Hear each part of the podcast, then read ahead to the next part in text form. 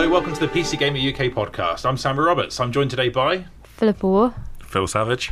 We're doing a podcast about some computer games, and we're going to start with one computer game by the name of Tiny Bubbles that Philippa Warr has Oh. been playing. Yes, Um, I have. I looked this up before the podcast, Pip. It looked like a puzzle game um, from top down with some bubbles, and there was a nice fish and a nice crab, I think. And I thought that looked nice. And, And we got the some- correct game. and some stars, yes. Yes. yes, you have. Is that the game you've been playing yesterday that had tiny bubbles on the screen? It was, Wow, Phil. okay, it was excellent deduction from both of you. you Mm. Could go into business as a as a detecting partnership. I think. um, yeah. So it's a puzzle game. It's due out on I think the eighth of May, and I have been just playing around. There's a matching color element to it, but what you're doing is you are either pigmenting different bubbles so that you can create like chains of them to match and thus pop and disappear and change the the layout of the the problem.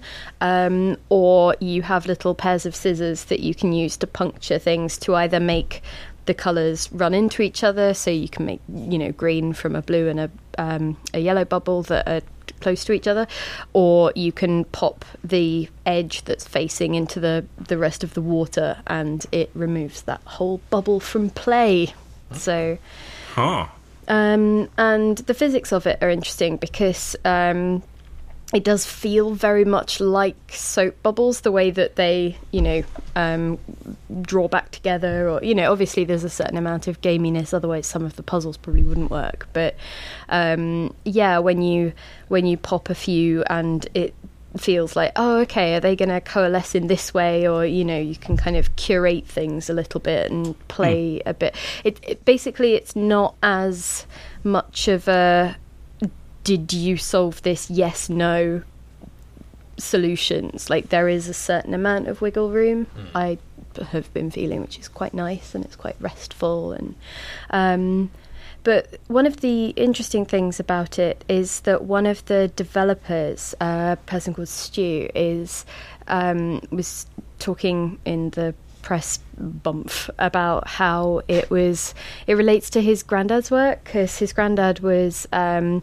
a scientist at MIT and he studied like metallurgy and things like that and but also was really interested in soap bubbles as structures and so his research like touched on a lot of that he worked on the manhattan project as well Wow. like it's really interesting as soon as you start googling him you sort of disappear down these rabbit holes of oh okay and then plutonium sure why not um Is that and- later levels? I don't know. I'm not there yet, Phil. we can we can but find out.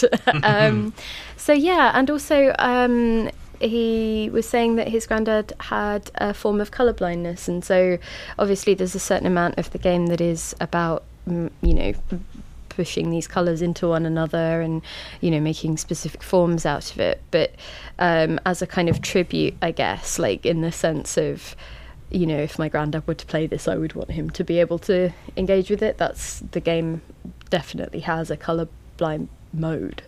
So I haven't played it with that on because I was just concentrating on bubbles, you know, um, because it's been that kind of a week. But but yeah, so that sounded really interesting because obviously a lot of games do try to take into account you know different forms of accessibility which is really nice nowadays not as many as it could be um, but yeah so i thought that was just a really nice personal story that helped push it over into oh okay of all the puzzle games that have arrived in my inbox recently i will play this one right? So yeah. Um, so i think it's like gonna be ten dollars ish on steam so probably about what seven ninety nine or something? Yep. As a sort That of like structured, is it kind of level by level or like Yeah, is it like an endless mode or? You've got like little, um, I guess you have an arrangement of similarly sized bubbles clustered together that forms the basic structure of the levels and so you've got maybe 20 to 25 i think in each of these pockets that you you navigate around and once you've you know completed a certain number of them it opens up the next bubbles worth of pub, pub, pubbles puzzles so yes yes, that classic pubble genre that we all know and love. Pubble bubble. it's fine. Okay. So good, relaxing, puzzle-based Mm. fun. I've been really enjoying it. Do the fish and or crabs have any any puzzle purpose, Yes, or are they what is just the- So aesthetically nice? yeah, some of the um, some of the zones introduce different uh, ideas. So in some of them, you are trying to match and thus pop enough bubbles that the overall cluster shrinks down to fit into a certain radius. So you're sort of trying to get rid of a certain amount of stuff. Um, some of them you have to, to create matches using certain colors and you know with other kinds of restrictions and so the crab stuff is that the crabs are the predators of the little stars and with the stars um, if there's a star in a bubble often you are trying to bring it to another bubble like uh, another star so they can be friends or you know whatever. Um, but if there's a crab you're trying to avoid the crab bubble from touching the the star bubbles because otherwise it will eat them. So there's you know sometimes there's a certain amount of um, pigmenting bubbles so that they can't be matched so that that can act as like a All a barrier, which is quite nice. And the other thing is the the adorable fish that you mentioned is a jerk. Oh no. Um, because all the fish does is it's well sometimes it's useful. It's the fish is chaotic neutral because the fish just swims around adding bubbles of whatever type or color it fancies, some empty, some pre-colored. Um, to the cluster, and you have no control over where it's going to add those either. So you're kind of like, Little you jerk. Yeah. So like, yeah, can't you see we've got enough problems with bubbles, mate? yeah, it's basically like when I don't know a, a small relative tries to help you with some household tasks, and you end up having to not only do the thing yourself but also undo what they've done. Oh, you vomited in the bath. That's, that's good. Meanwhile, that's, the fish is probably so proud that it's helping. Look at my bubbles. What about the crab? Is he equally awful? no, the crab just stays in its own bubble, so all you've got to do is you know He is keep just it a good away lad, good from lad. the stars. You know, Okay. it's Just following his natural instincts to eat a star. yeah exactly so all you've got to do is is just maintain the separation you mm. know you're sort of acting as the i don't know the playdate manager for this whole sort of thing. You just you know essentially it's like you know how you wall off a difficult child in a bubble pool and then you allow the ones that get on to play with each other? You know the, Yeah, the usual. analogy. exactly This marine biology fascinating. well, this is like Pip's whole area. uh, So yeah, we'll defer. To your It's basically true to life. It's both soap bubble accurate and biology accurate. and potentially nuclear accurate. we will see. But you know, TBC on that front. Who knows? Okay, very good. Well, that's Tiny Bubble, and we're now going to talk about a very different game, which is Shadow of the Tomb Raider. very seamless uh, transition there. Yes, also uh, something about a toddler, maybe. Uh, Uh, I'm trying to think of an analogy desperately, but I've got nothing. All right, so what I know about this Tomb Raider game is that it's made by a different team to the last two. Mm, yeah. Crystal Dynamics, it's Eidos Montreal, not the part that worked on Deus Ex, but the part who worked on Thief. Well, so um, there's actually a lot of Crystal Dynamics people on this team still. Okay. Uh, Crystal Dynamics are providing like backup support. They're still partially tied to this. Because I guess they've only Um, just started working on that Avengers game, right? Yeah, I guess so. I, I, it seems like Eidos also did some work on the previous Tomb Raiders as well. Uh, it sounds like you know there's just been a lot of cross collaboration for years on on Tomb Raider, and this is just Eidos Eidos are now taking the lead of production, but. Um, there's a lot of new people on the team, and yeah, a lot of a lot of old Tomb Raider people coming back to it. Okay. Uh, it's, yeah, it's not like the Deus Ex team are doing this now. It's it's still a very different kind of sector of Montreal. Okay. Um, so what's the premise then? What's Lara up to in this one? Right. So you know, um, this is the end supposedly of an origin trilogy. Okay. Um, for so so the previous two games they were like, oh, Lara's not a Tomb Raider yet, but she's going to become the Tomb Raider. I thought she got guns at the end of the first one, and then unequivocally she was a Tomb Raider.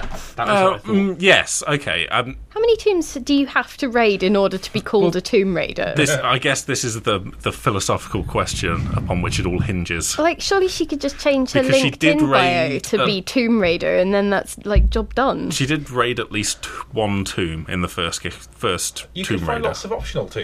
In fact, most of the tomb raiding was optional. Mm. Um, like you could, yeah, there were just those little passageways. I think just all also tomb small. raiding is optional, Sam. But then Rise of the Tomb Raider, the Tomb Raider rose and became a Tomb Raider again by raiding lots of tombs. got a bit of a mixed response to that second game, didn't it? It did, yeah. I mean, I think the whole series has to an extent. Um, I have enjoyed them mostly, partially because I just quite like the combat. I think that's actually the strongest part of it is shotgunning in mofos up and down the place. And a nice, uh, nice bow and Good arrow. bow and arrow, which Good, um, like twatting people with a pickaxe. That feels really good. yeah, yeah, yeah. There's, it's got a lot of you know. Yeah, wholesome violence. Mm-hmm. Um, okay, so this is the end of the trilogy. So what does that mean? That means Lara is going to become the Tomb Raider, Sam. I see. So you're going to raid tombs like in the previous two games. I see.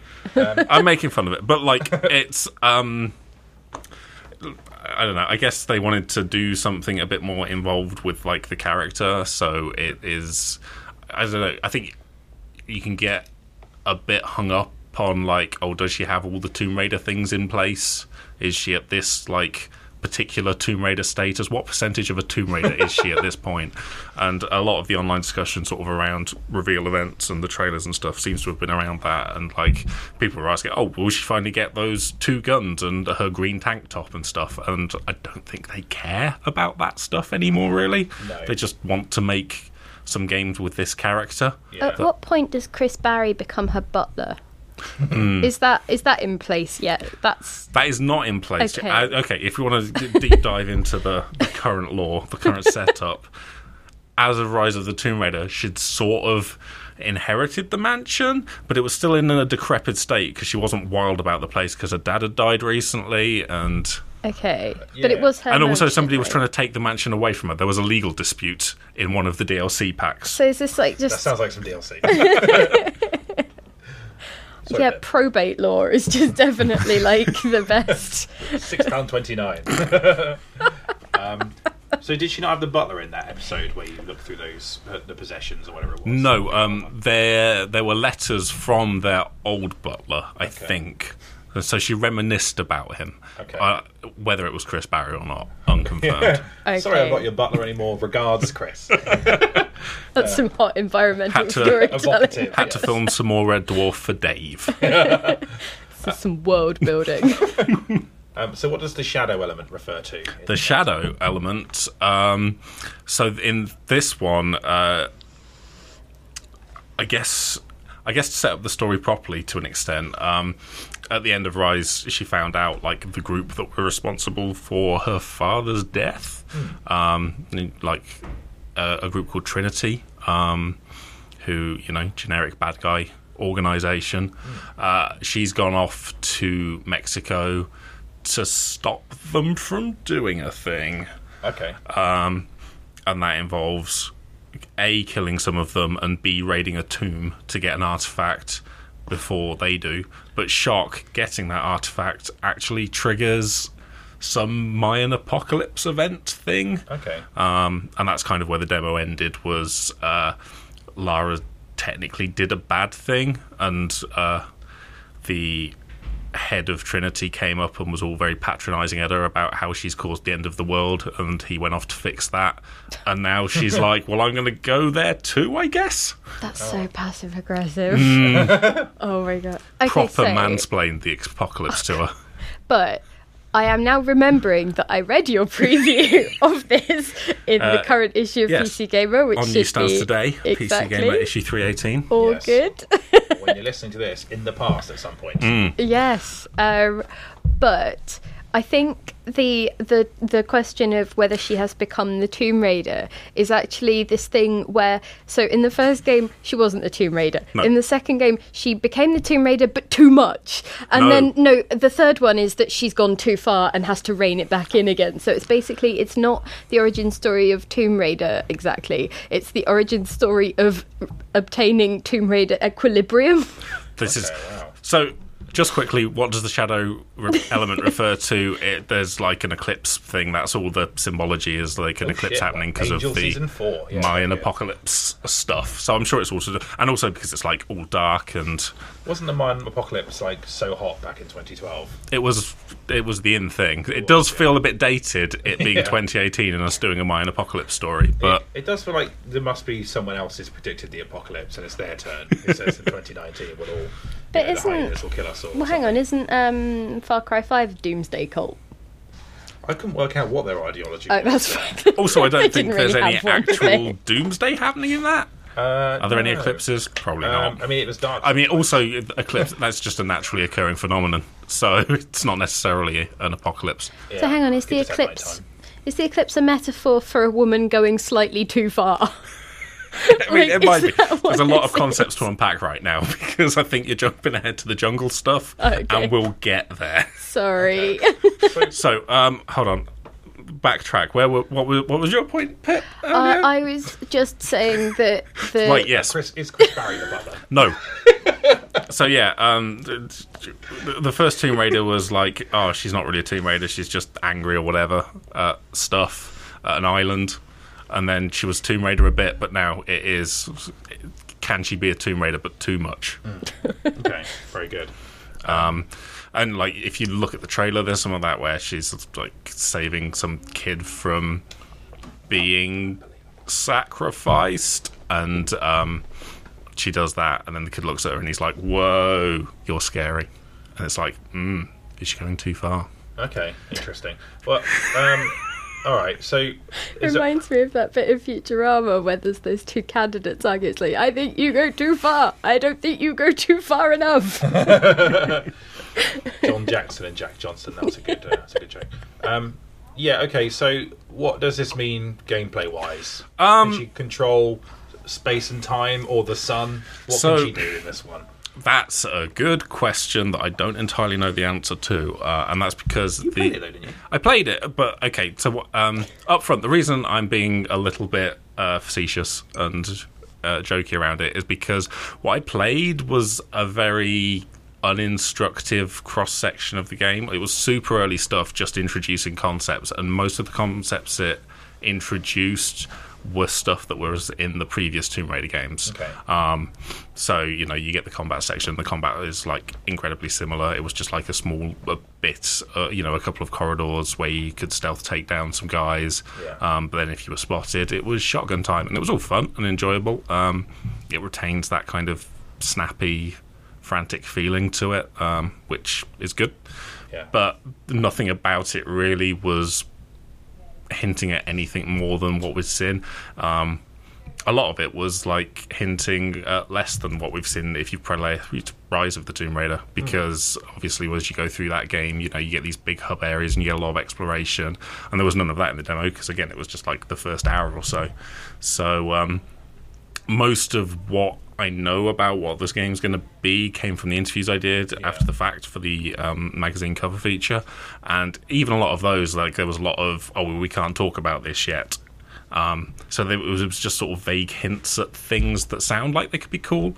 So um, the re- thing that was repeated over and over again, there were two two concepts that were repeated over and over to me, and one was just the general concept of fear being a thing. Um, and part of that is is Lara scared of who she's going to become? Um, but I don't know, Tomb maybe Raider. a Tomb Raider, Yes. but maybe too much of a Tomb Raider. yeah, a Tomb Raider who has achieved equilibrium potentially. Mm-hmm. Perhaps. but also is like it's in the designs of the tombs and stuff. Uh, the tombs are uh, a lot of Rise of the Tomb Raiders tombs were quite like lavish and grand because you know it out in Siberia and they were going for some sort of hidden city, so they're all like resplendent and really intricate. Whereas these ones are quite brown and spiky and they're all uh, one of one of the things they kept going on about was like, okay, well, the, here the puzzles in the tombs will at times be designed to kill you, and there will just be a lot more threats as you're exploring these areas. And there's stuff that you've got to look out for as you're doing the puzzles because you know if you just muck about, you'll probably end up dead. Yeah. Mm-hmm. Okay. Um, and also, um, Rise of the Tomb Raider had a very brief underwater section um, that was actually tied to quite an irritating combat encounter, where like you just kept popping up in these little holes, these ice holes, and you had to kill people, and they kept just knowing instantly where you were, even though you were popping up, and the whole thing aggravated me a lot. But um, that's back, uh, but as proper underwater exploration, supposedly okay. Old, old Tomb Raider a la the old Tomb Raiders. Yeah. But again, what I played of that was just um, those kind of very um, scripted, know, those scripted moments where you hold W and they like she'll crawl through a tunnel and like bad things will happen, Yeah. and you're like, well, it'll be fine because my only uh, interaction here is pressing W, um, so it'll all work itself out. Yeah. And it was just one of those. Um, so I had to ask afterwards, well, okay, well, is there any kind of exploration involved with the underwater stuff? And I was told that yes, but I have no evidence of it myself. Okay. Does she still um, crawl through uh, gaps in the in cliffs and stuff? Um, I asked that because I played God of War the other day on PS4, and that still has that that thing where you slowly Yeah. go through Oh, a, a thing. All games have that. I, I was playing. I started playing The Last of Us recently, Right. um, just sort of in my spare time, and that has that. It was big in 2013. uh, yeah. Horizon Zero Dawn that has that. Is it because and they're loading? I'm like an pretty sure it's just hi- hiding a loading screen, so they can. Yeah, um, that's probably what that is. It probably is. Yeah. Okay. Loading screens or like pushing your face up against something so that they can swap in assets. Yes. Yes. That's that's probably right. So part of the fear element, though, is that Lara can also um, essentially Batman her enemies by making them all scared of her, uh, and part of that is their other um, consistent tagline: "Be one with the jungle." Uh, which reveals a couple of things that again weren't present in the hands-on demo, i.e., jungle. Apparently, that's going to be a thing. Um, You had although no jungle in your demo. there was no jungle in my demo. There was no presence of a jungle. It was just mentioned. Was there I don't even a pot even know where the jungle is going to be because the actual demo was set in Mexico, but it sounds like they're going off to somewhere. And some of my interviews suggested it might be Peru, but I can't confirm that because I wasn't told. I guess they're in.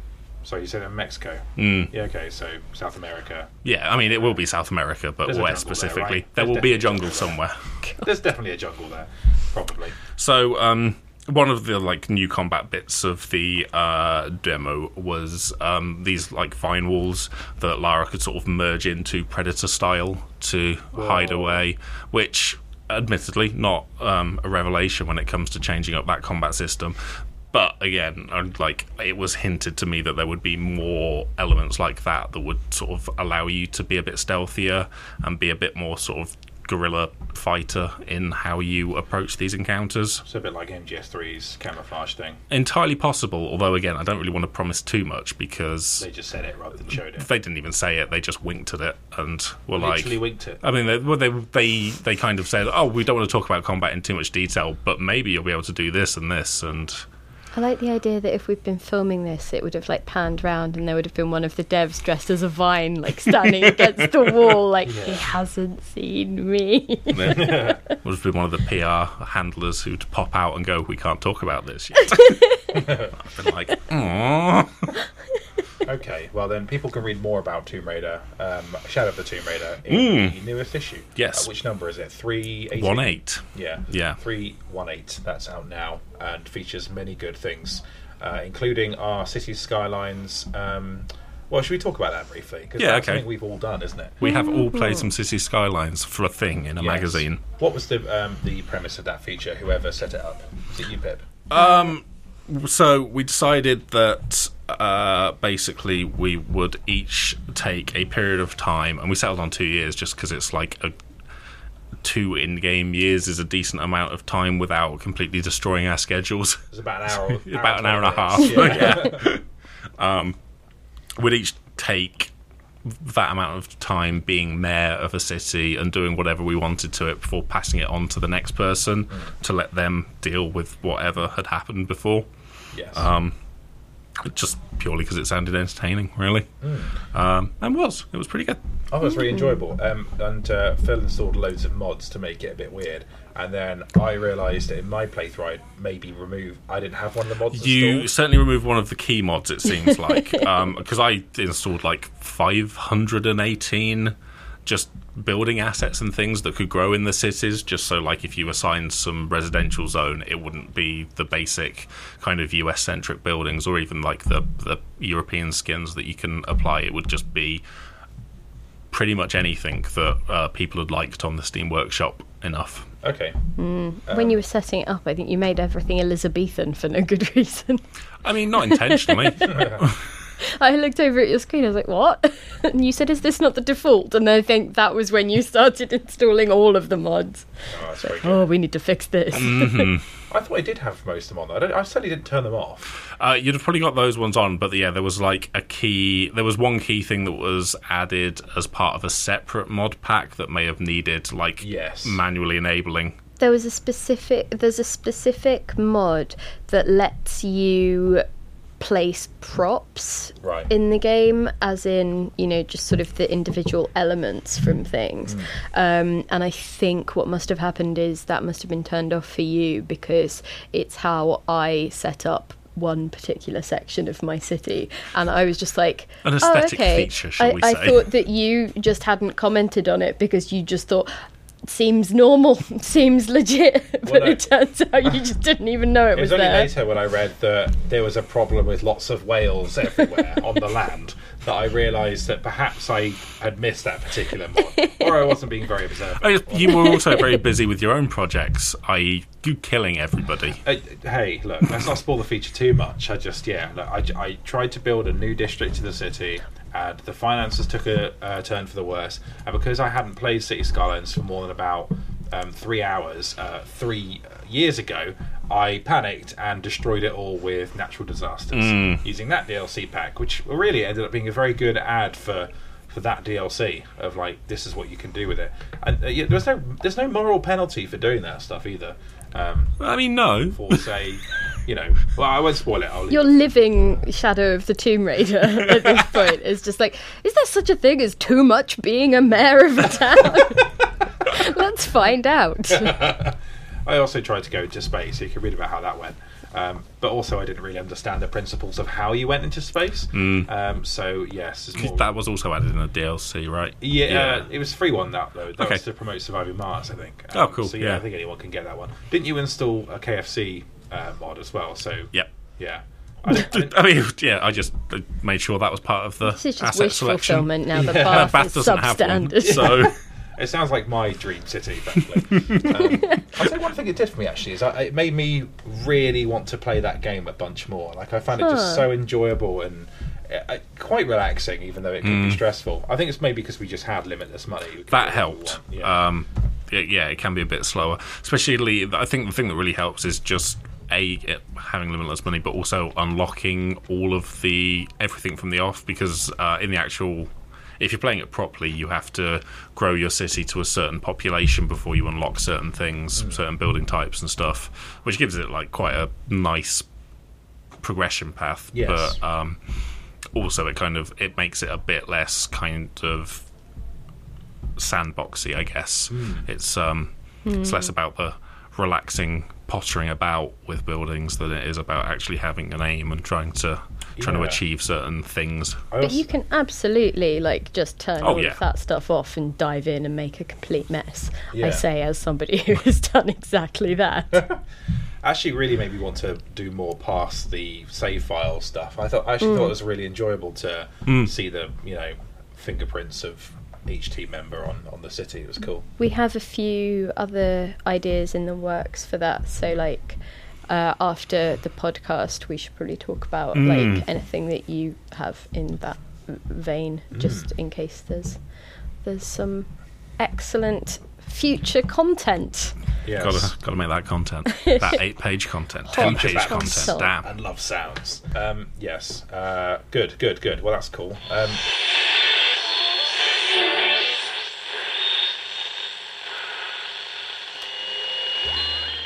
Hello there, this is Andy Kelly from PC Gamer, reporting live from Yorkshire, far, far north of the PC Gamer office where I now live. I'm sitting here looking at a massive pile of cardboard on my desk because I had the damn fool idea to start collecting big box PC games. You know, the old sort of late 90s, early 2000s for a bit boxes that games used to come in before they all started appearing in boring DVD cases. These big, chunky, physical crates full of game. Um, I live in an incredibly small flat, um, one bedroom, a tiny little place. So, really, I should not be embarking on a quest like this to collect these ridiculous things, but there's something very alluring about them. And one aspect of it is nostalgia. Uh, when I grew up playing PC games, I would have stacks of these boxes, and when I see them, it makes me think of uh, my youth. And as time creeps on, and as I slide further towards the abyss, it's nice to look back. It becomes more important to look back. The second thing is, they just look amazing. In the same way that vinyl has had a massive resurgence of popularity, um, people love to open those gatefolds and see that amazing artwork. I think it's the same with me and big box PC games because, you know, when you see a game on Steam, it's a little icon. You don't really feel like you're, you know, there's no ceremony to it. Whereas when you pull one of these boxes out, um, I'm holding in my hand right now the box for uh, Westwood's amazing Blade Runner adventure game. You know, the artwork's there, it invites you in. You know, there's something kind of special about it. Um, a kind of ceremony that we don't really have anymore when games are just sort of entries on a endless digital menu. And sort of, there's no permanence to, to games anymore, I feel like. I feel like, a, you know, you read previews, or in my case, you write previews for months. The game comes out, you write the review, and it's sort of forgotten about unless it's one of those games that has a you know, a really long tail, which is getting rarer and rarer these days, I think. Yeah, you just push it out of your mind and the world moves on. You know, everything just, there's nothing, I feel like there's just an endless mudslide of content crashing past us at all times. And so when I hold these old boxes, I sort of feel like it reminds me of a time when, you know, you could only maybe have one game a month, if that. And, you know, that box was like your portal into some kind of other realm. I'm probably romanticizing it loads, as you do when you look at the past, because a lot of the stuff in the past was shit, to be honest. And I'm gonna buy more of this stupid cardboard. I might have to get another sort of mini bookshelf to store it on, but it just brings me a lot of pleasure looking at, at these big cardboard beasts. It's very satisfying. Anyway, that's it from me. Bye. SeaWorld's fine. Phil, then uh, let's talk about one other game that you've been playing. Okay. Very briefly, we'll talk about it because you only just started playing it, haven't you? Yes. Um, Battle. Battletech. Because you've been doing a lot of lying sideways and playing Horizon Zero Dawn on PS4. Well, I've yeah, I played a couple of uh, PlayStation games because, um, well, actually, I finished MGS5 first. That was my oh, nice. yeah. How did you like that? I think the ending is good, basically. I Um, quite like the Yeah, ending, I thought it was good. Did you read Um, my piece on it? I did after the fact. Yeah. What Um, did you think? Was it good? That's right. Thank God, you. fishing for compliments. What two years Validation. after the I needed- fact? I needed the validation. Well, because no one's completed that game because it's 100 hours long. So no one's read it. because That's it's, true. you know, It This is. is what I was going to say because you've been playing this game for possibly as long as two or I've three known years. you. yeah. so, I mean, how uh, does it feel weird having now got that off your list? I mean, not really, just because it's such it's so open ended in structure anyway. I mean, I could go back to it and have loads of things to do still. Um, Yeah, I certainly didn't complete. stuff. Yeah. d- Um, You won't though. no, no, I won't. Um, I never do want to complete a main campaign. Like, even if I'm really enjoying the side stuff, if I complete the story, I'm just like, well, I'm done with that now. It's, it's gone. Yeah. um, yeah, the only side stuff I did in that game was the side stuff that necessitated the second ending. Really? Oh, I guess you were reviewing it, weren't you? Um, uh, I didn't get that far for the review, unfortunately. Um, I did, but I did still play 45 hours and didn't get that far. It's a very dense game. True. But yeah. Um, yeah, no, I did quite a bit of the side stuff because I think that's what I took to more than that. As much as I've enjoyed like all the stories of old Metal Gear Solids, Yeah. was um, just landing somewhere on the map and just wandering around looking for resources, doing side quests, and just kind of being in that world with no particular objective. I thought you were going to say no particular hopes or dreams. Well, that too. uh, yeah, especially because some of the missions, the actual main missions, are a bit naff. Yeah, a lot of them like are good. Destroy four tanks. Uh, like, I- yeah, kidnap I- three guys. Normally the a lot of the times I thought those were better than some of the actual big story missions Yeah. because the story missions would have had a danger where it's like take out five members of the parasite unit and you're like oh, for fuck's sake Yeah, well, well, this is yeah All right, then. So that's Anyway, Metal Gear. that's Metal Gear that's completely off track BattleTech um, yeah I thought I best best dip a toe into the biggest one of the bigger PC game releases right now Yes. um, It's based on, I want to say, a tabletop game that would be correct uh, from a long time ago. Yes. Um, that has remained popular amongst people of a certain generation. Yeah, and that world has been explored on PC through the Mech Warrior series. Yeah. Um, quite in quite a lot of detail. In fact, there's a new Mech Warrior coming up at some point. Yeah. Um, I get Five Mercenaries, is that right? yes, I get the sense that I don't know. That's always it's always been a bigger deal in the US that series. Yeah, Um, it was like I remember, like if I um, when I went to Florida, uh, I remember seeing P- uh, a Mech Warrior on the cover of PC Gamer US Mm. with its weirdly different other universe logo and all that stuff. Um, so yeah, and didn't we even do a Mech Warrior cover for the US edition? for the US once once we'd taken that on board. Yeah. Yeah, Um, yeah. Based on our prejudices, we, we ran with it. yes, and it did well as far as I know. Like, Yeah. it was a good shout. It's a very Um. So yeah, it's not like I've got any connection to the world, but it's you know the next game from the people who made Shadowrun, Hong Kong, Shadowrun, Dragonfall. And people really like those games, don't and- they? particularly the uh, the second one they made, which Yeah. was Dragonfall. I think that was Dragonfall, which I bounced off quite hard, but I think it's just because I had no idea how to set up my character. It's a classic thing of like an RPG with a slightly different rule set to what you're familiar with, and it's asking you to make fairly, you know, important character choices about stats and um, you not having any idea what that means. And that is a problem that persists over into Battletech. Yes. Because the first thing that you, happens is a big cutscene about lore things that you don't really understand. It's all Yes. house this and this person did that. And you're like, okay, cool. So I said it's like Game of Thrones with robots. Yeah, it's the future. There's with robots, but yeah. intrigue. Um, and then it's like, well, who do you want to be, and what do you want your background to be? Which house did you come from originally? Yeah. And also, do you want plus one in gunnery, or do you want plus one in pilot? And I'm like, Okay. okay. Yeah. Uh, so I randomly picked some of those things, and then um, you uh, are presented with what is essentially um, quite an in-depth, complex XCOM type thing. Yeah. It's that turn-based tactical um, action. The, the actual missions are, you know, turn-based with like various characters, and you're walking along the map, completing objectives, and shooting other robots. Um, but there is a lot going on, uh, and not all of it is explained to you in uh, or even remotely. Um, there are like five UI bars for each character, like health, etc. Um, and I only found out after the fact because I didn't know what any of them meant at first. Because like it tells you the basic stuff, how to select your unit and move your unit and fire, all the things that you would just know if you'd played an XCOM. Yeah. But it doesn't tell you any of its specific quirks. Didn't you say Like- your robot fell over at some point for no reason? Yes. Okay.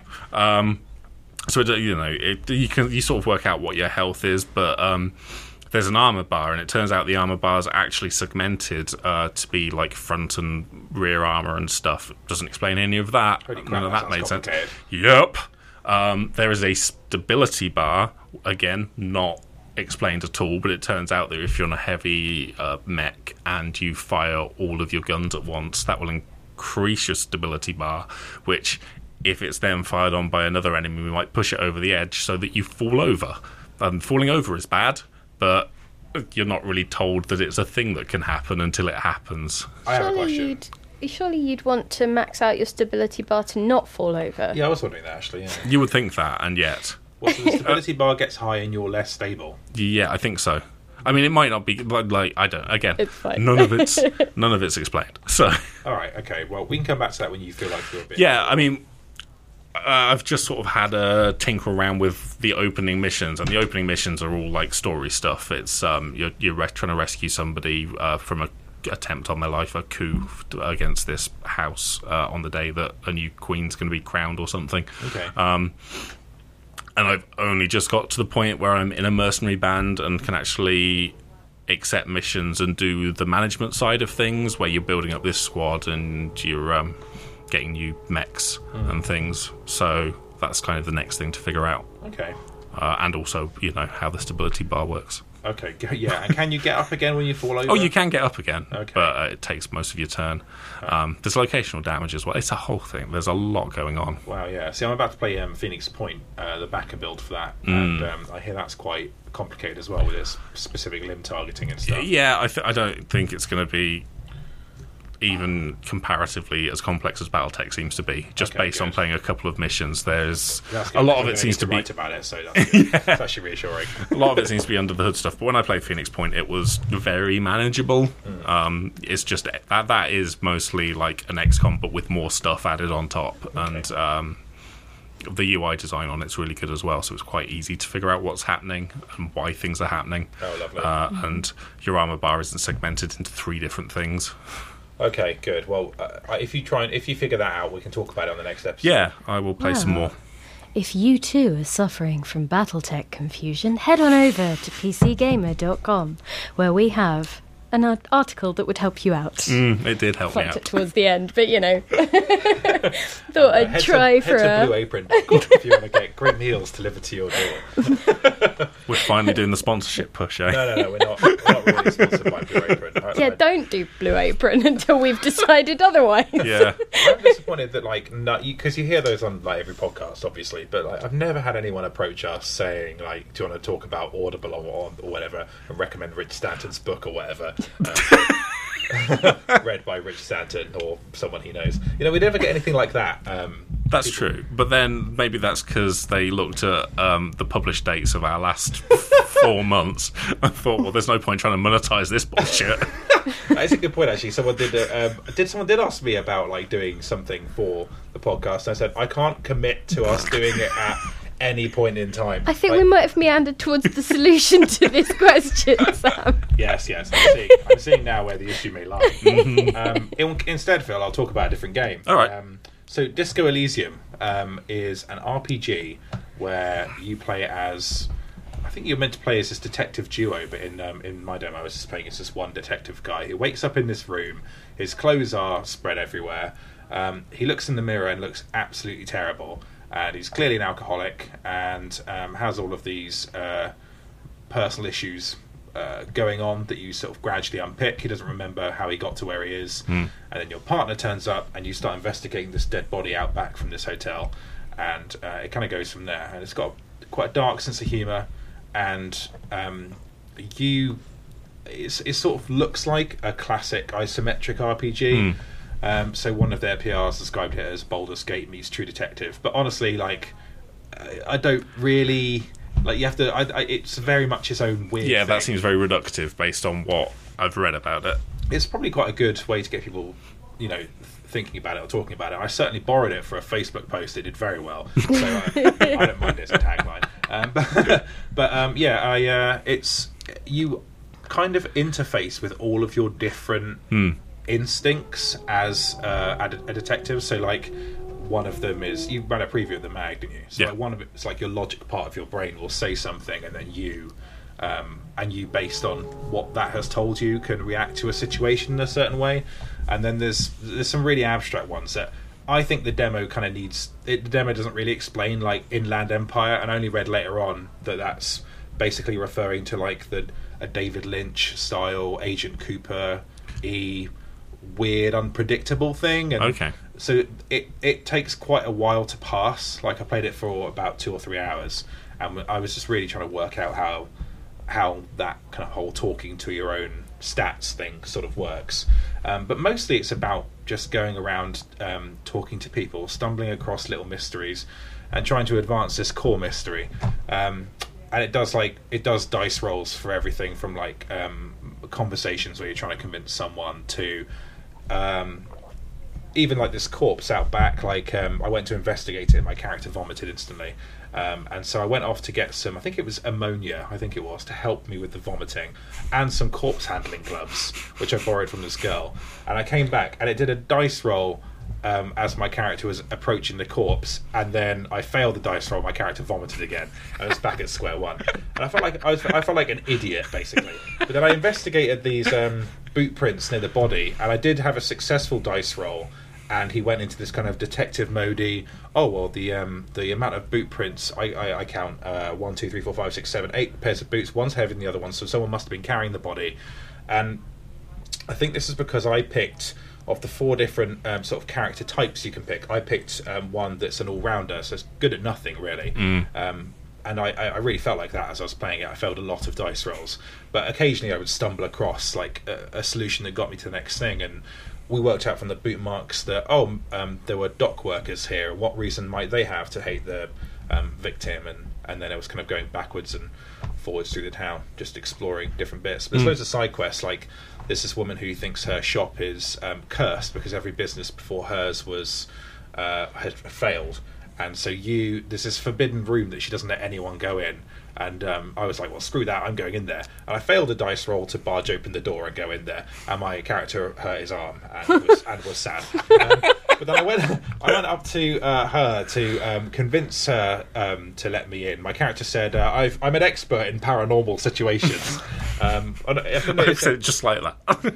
Oh no, it was paranatural situations. that was it. Mm, nice. Um, so it's even funnier. And I managed to um, get the key. Uh, she, uh, she was like, "Well, okay, you know, here's the key." Went in there, and it was this old gym, and that was that was kind of it. I think there's more to it that I just missed, but anyway, um, More failed dice rolls. yeah.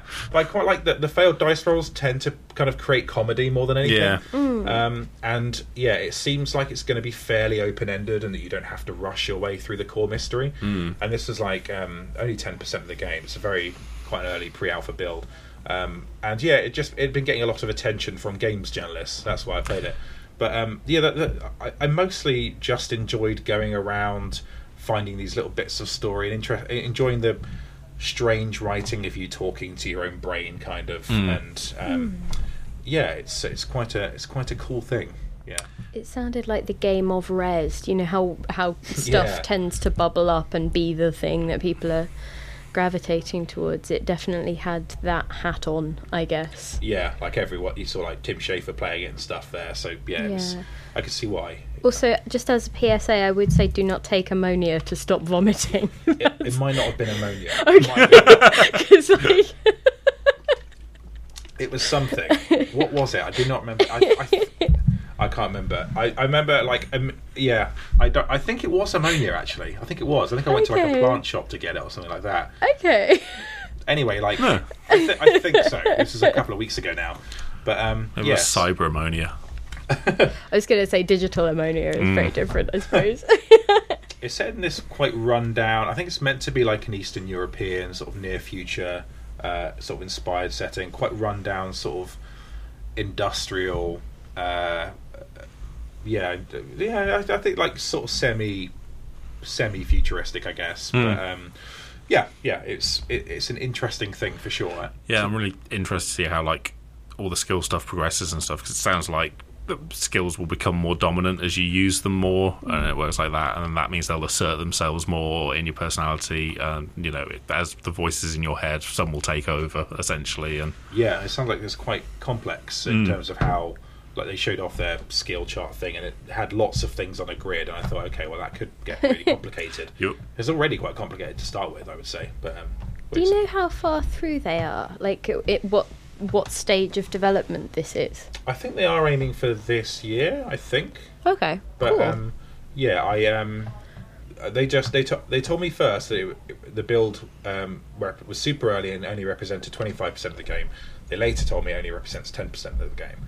So I don't know if the scope of it's changed or whatever. But um, yeah, it sounds like it's got a while to go. Um, it doesn't seem to have combat. It seems to all those situations seem to be its version of combat, which is fine by me because I don't really have any desire for a Yeah. rudimentary turn-based combat system. You know, any I've had plenty of that in my lifetime. you can find a million of them. Yeah. So it's almost like yeah, so it's almost like an isometric RPG for people who just want the little story bits and some interesting factors to determine what happens to their character, what their character is saying, and how people around them will react. Which I guess- is probably quite exciting. To Yeah. like Torment. I was going to say that, it sounds yeah. similar to Torment, which like had combat, but I think I went through almost all of the game without using it. Yeah, genuinely funny and strange and, and tragic and yeah, Hmm. uh, good, good, interesting looking game. Nice. Mm. Okay, those are all the games then. Going to pick up my phone now and ask some questions. This this question is from Mox. I remember this one. Um, how much uh, are you willing to pay for a video game? I think we might have talked about this before. but Maybe. we definitely have. I guess like. I mean, we've talked most- about this in like the pub Mm. or whenever a new game's released, and me and Tom buy it, and you're like, oh, for fuck's sake. Well, yeah, well, I just but then I did buy God of War, and you know, so hey, you know, I've uh, but I didn't. bu- I didn't buy Monster Hunter. You and didn't that buy turned out to be a good Hunter. decision because I was. I'm too late now. I'm too late to Monster Hunter. That's not true at all. You can catch up.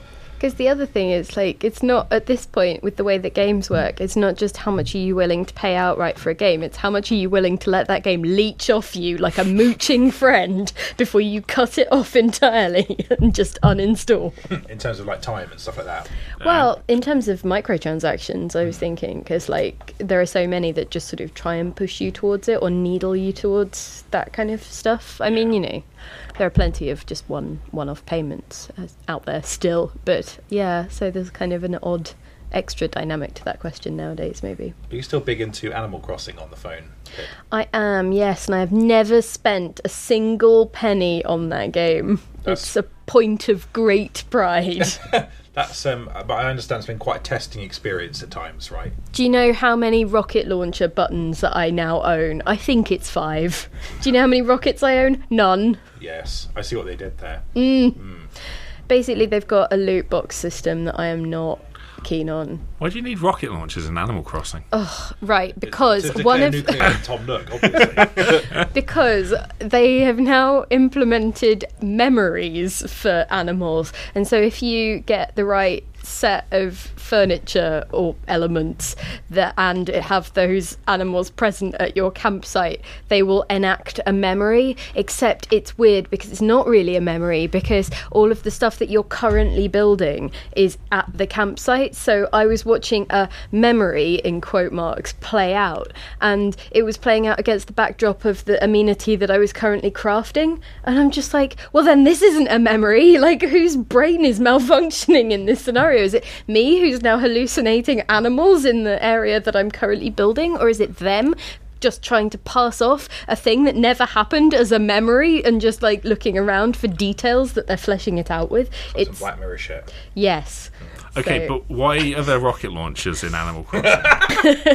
What memory is that? Is that a memory of going to the moon? so there's three different oh so okay I, I mean, sorry if it's no, no, no, no. Oh, no, to. no, no, no. So the loot boxes take the form of fortune cookies.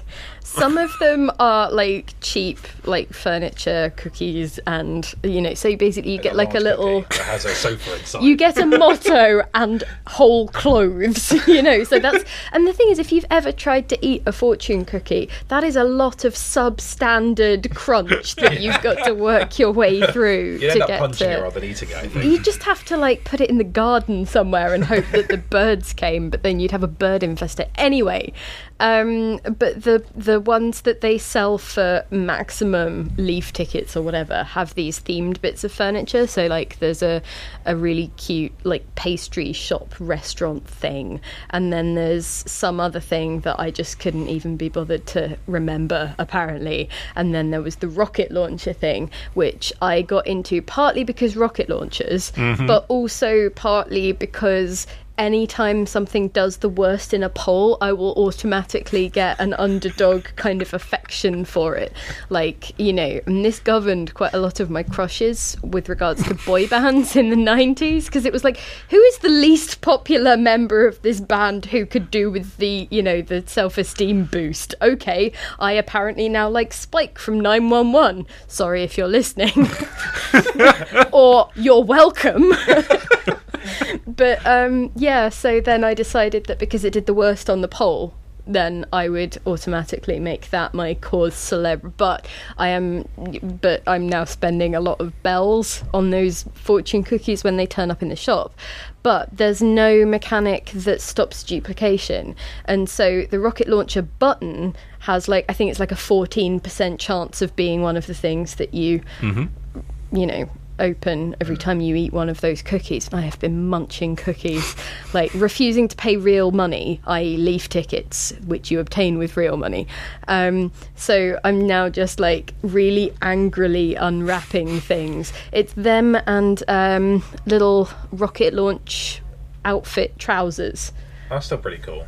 Yeah, but But there's only so many top- pairs of trousers you can wear at one time, i.e., one.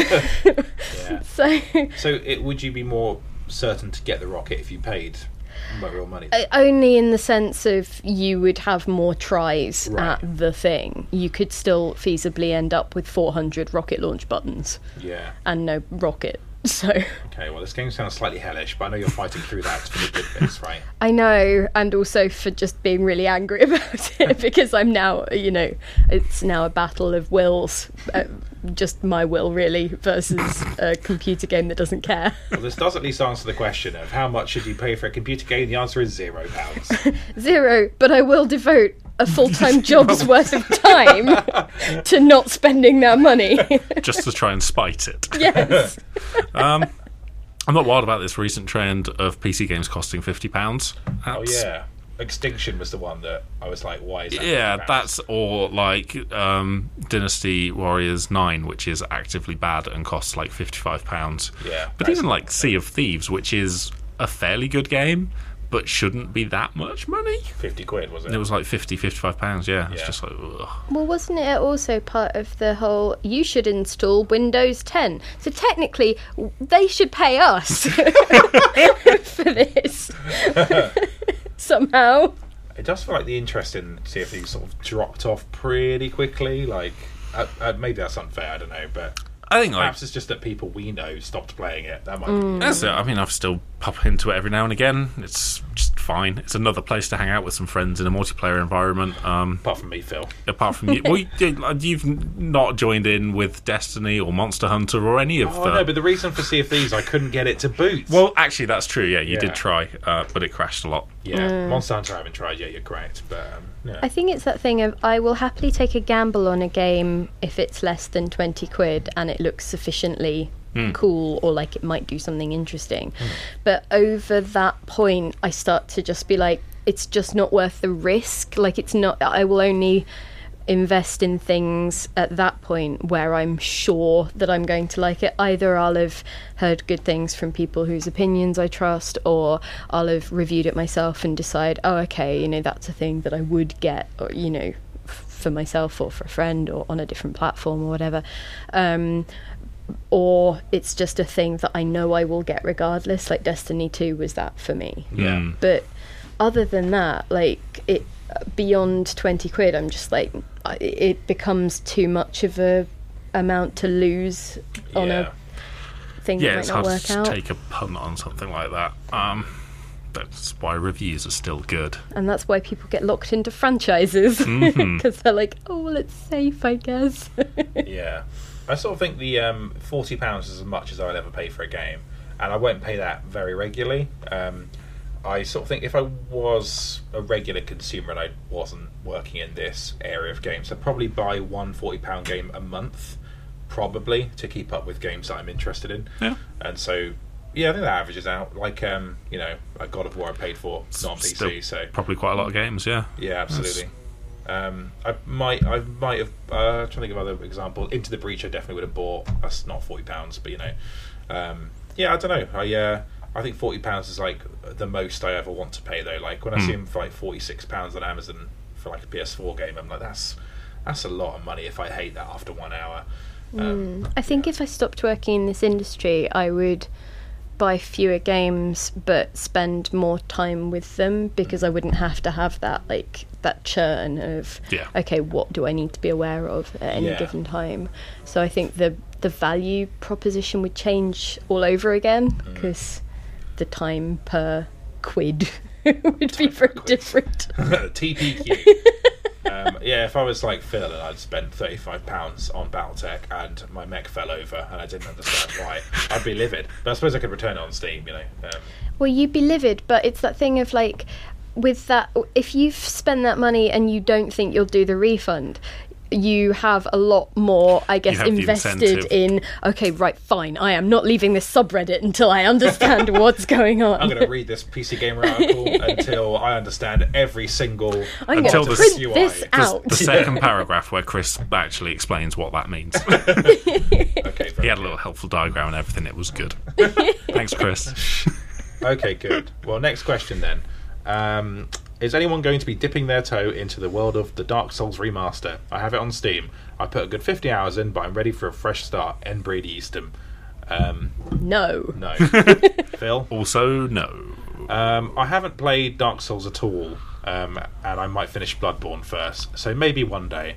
Um, hopefully, it's a good remaster though for people who like Yeah, I the mean, series. it will be interesting to see what they do with that, especially because I think Dark Souls is in a fairly good place as long as you've got like the mods that you need that are you know agreed upon as being the thing you need. It's quite bold to replace the version that's on there, which Yeah. I don't think Are they doing Skyrim did. No, you can. I think you can still get Yeah, you OG can. Skyrim. Pretty sure you can. Yeah. Um, but anyway, yeah, that is a that is a thing. Are they're doing. actually taking it off the Steam store? I th- I'm pretty sure they are. That's a decision that's being made. Ah, Yeah. um, yeah, like because presumably the mods won't work with it, and mm, we'll see.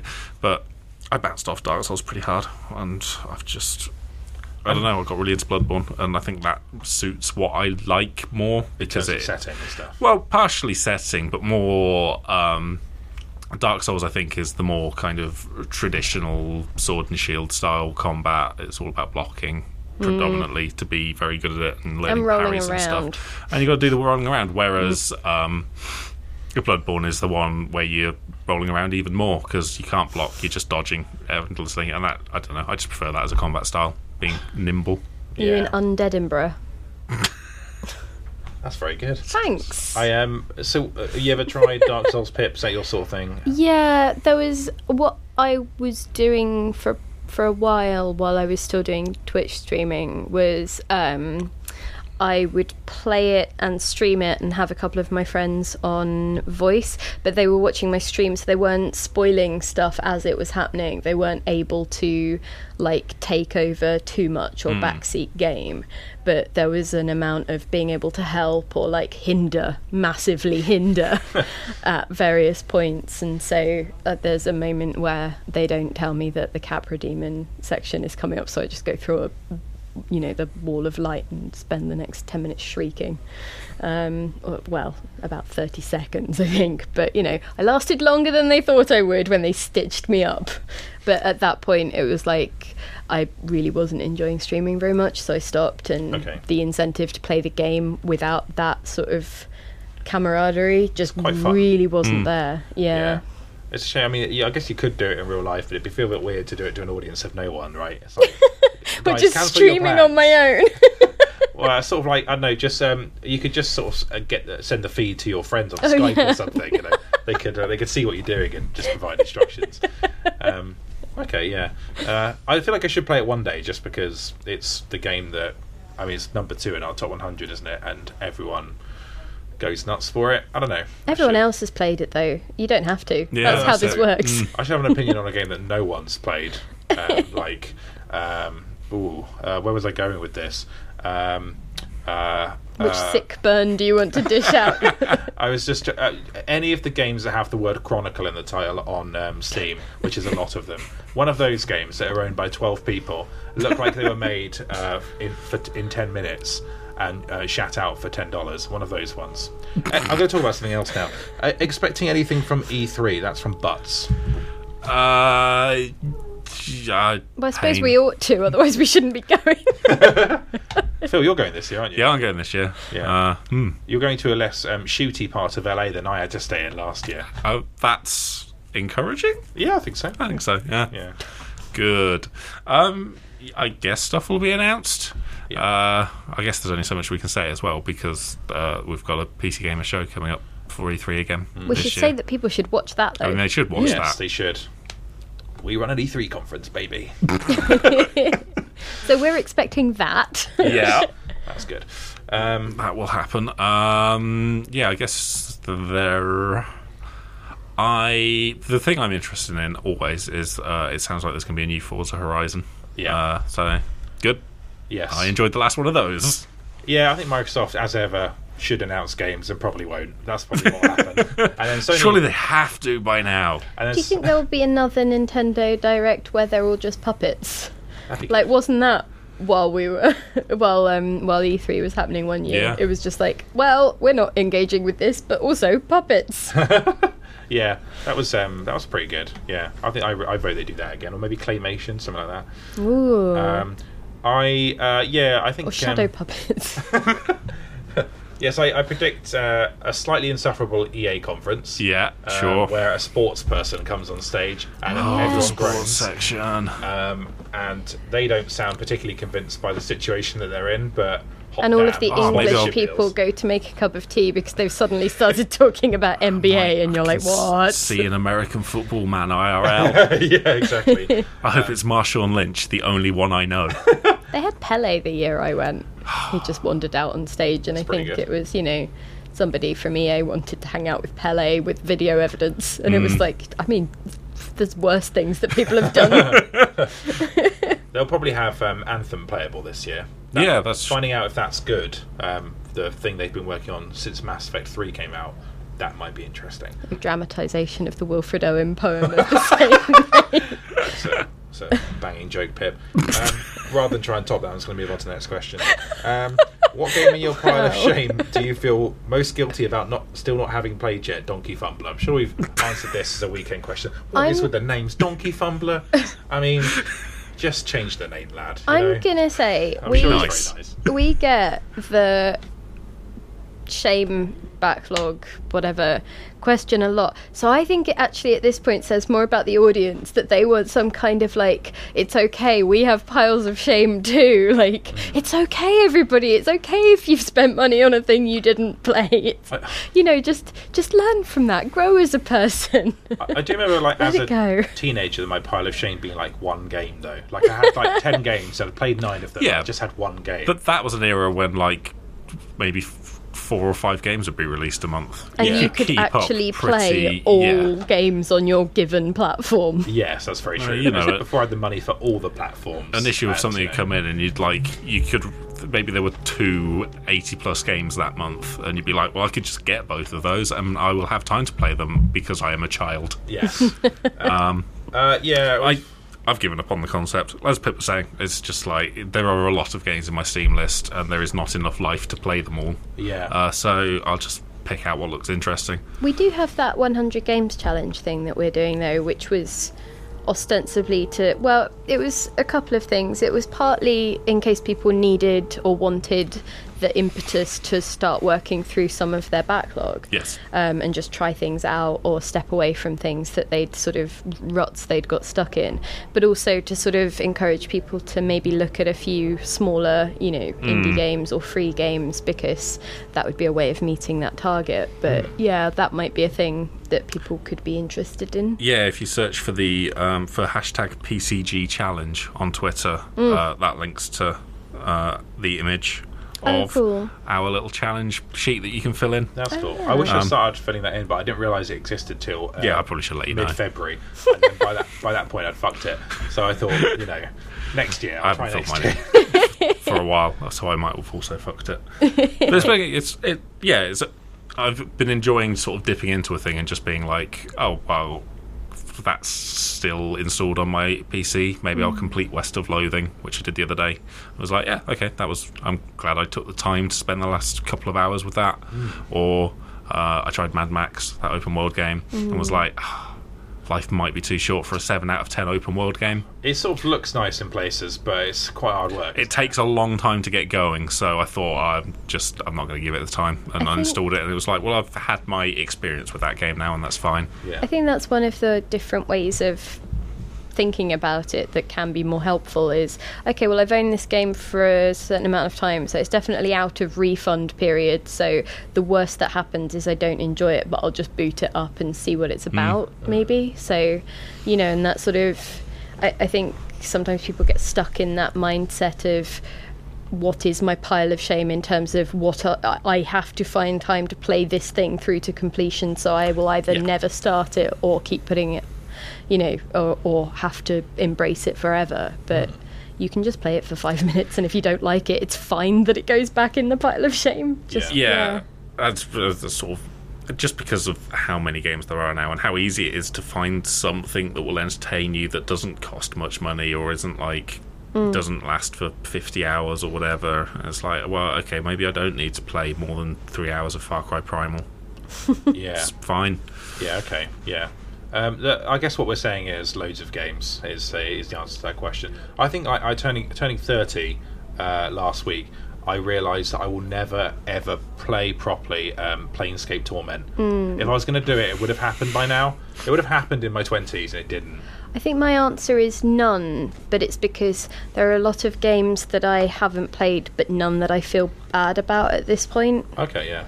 So Yeah. yeah, Mario Odyssey, I feel a bit bad about. I should play that at some point. That's Um, pretty good, but Yeah. Yeah. On PC though, like uh, I don't know. I kind of like I, Dishonored Two was the one I felt guilty for not playing. 'cause It came out Game of the Year, and I thought I should at least try that.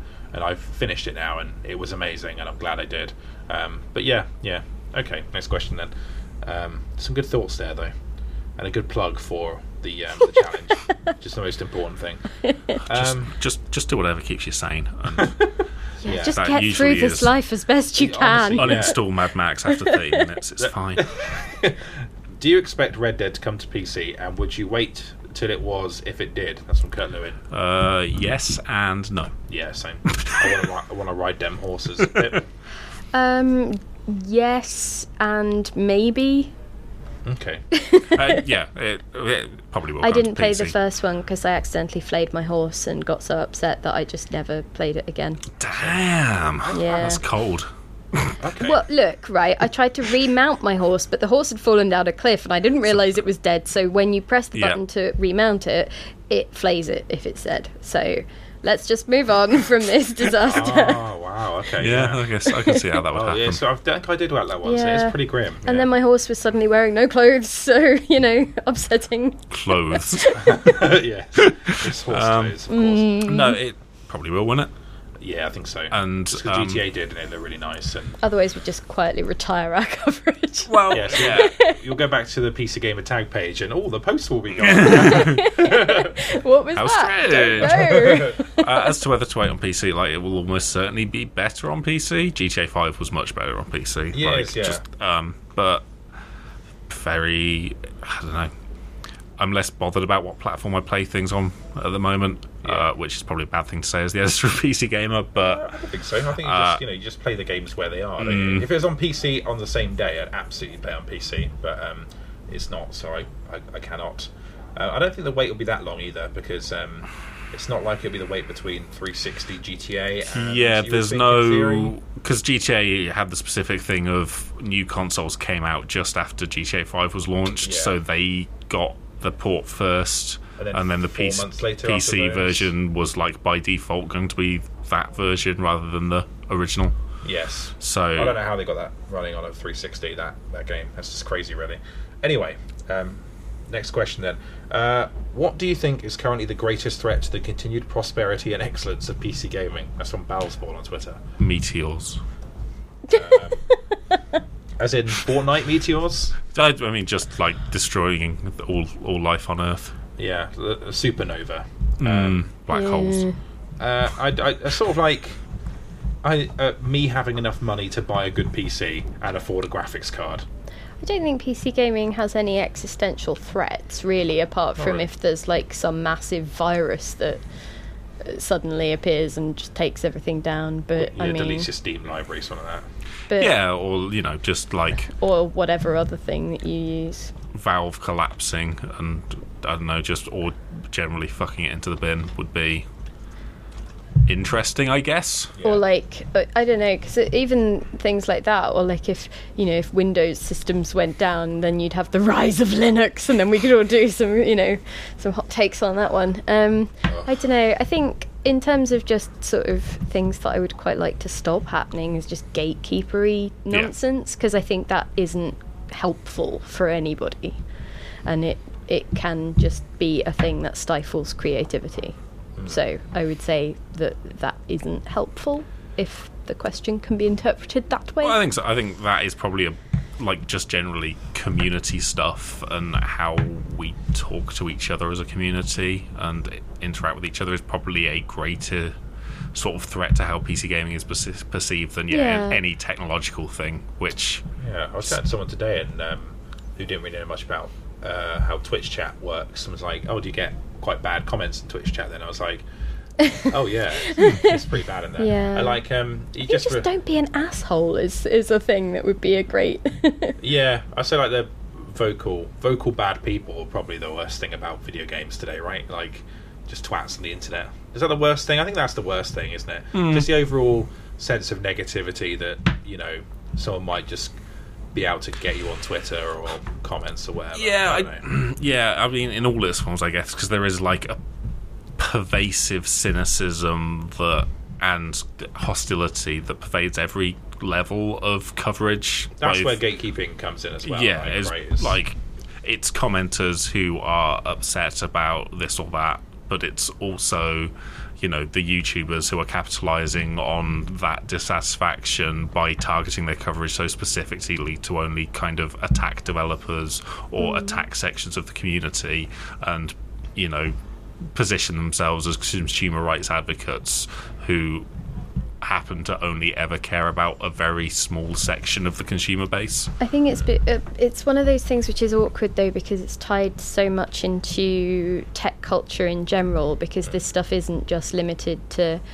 to gaming. It's it's a side effect of how the internet environment as it currently exists is set up. So comments being a problem is a problem across the entirety of editorial online youtube like the as soon as you have a system with an algorithm people will try and game it but also the algorithm itself might be encoding particular problems and so it's that kind of I I- I think one of the things is that this is a broader issue, but um, something that I really chafe against, and, and it's why I really value the magazine actually, is being able to take a little bit of extra time to think about something or to get responses or to, to get an argument or a line of thinking in my head or to discuss it with people rather than just take it straight to Twitter, have that like 200 and whatever it is now character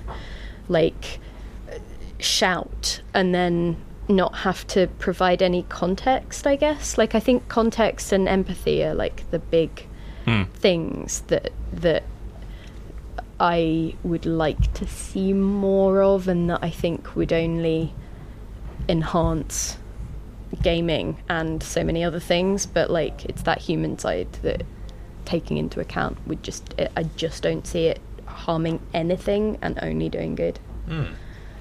I um, this is a kind of a tangent, but I watched um, the first season of the HBO show Silicon Valley recently. I don't know if you know that show.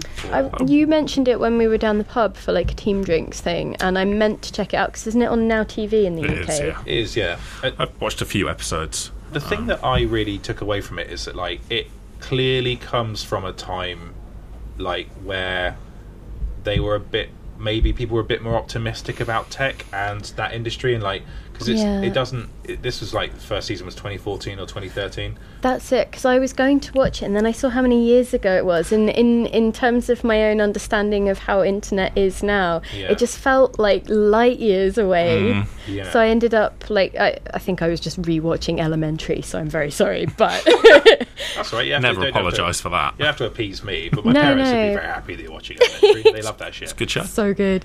um, but yeah, it was it was interesting just because of that moment of you know I guess reading an episode description, seeing the date, and going, oh, this was a like another age of the internet. Yeah, yeah, that's it. So I wonder if like later seasons actually do touch upon the whole, you know, what fucking toxic hellhole, uh, hellscape rather, that whole, you know, a- a- as it's regarded now in terms of privacy, conduct, and the thought process behind some of the bullshit, um, you know, uh, startups that come out of that, that sort of thing. Um, but anyway, yeah, that Is was it just, still on? uh, yeah, yeah, it is. They just they just started a new season, so I have no idea if that's in the show's future. But it's very good, but very optimistic about what it can be and its opportunities. It's a funny show. It's good, but anyway, I'm just rambling now. Um, I will uh, move on to our last question, which is actually very straightforward, and I think I know the answer. Why is the Division so criminally underrated as a deep, beautifully created open world shooter? Andy Fleming. I think it's because games journalists stopped playing it and so stopped talking about it.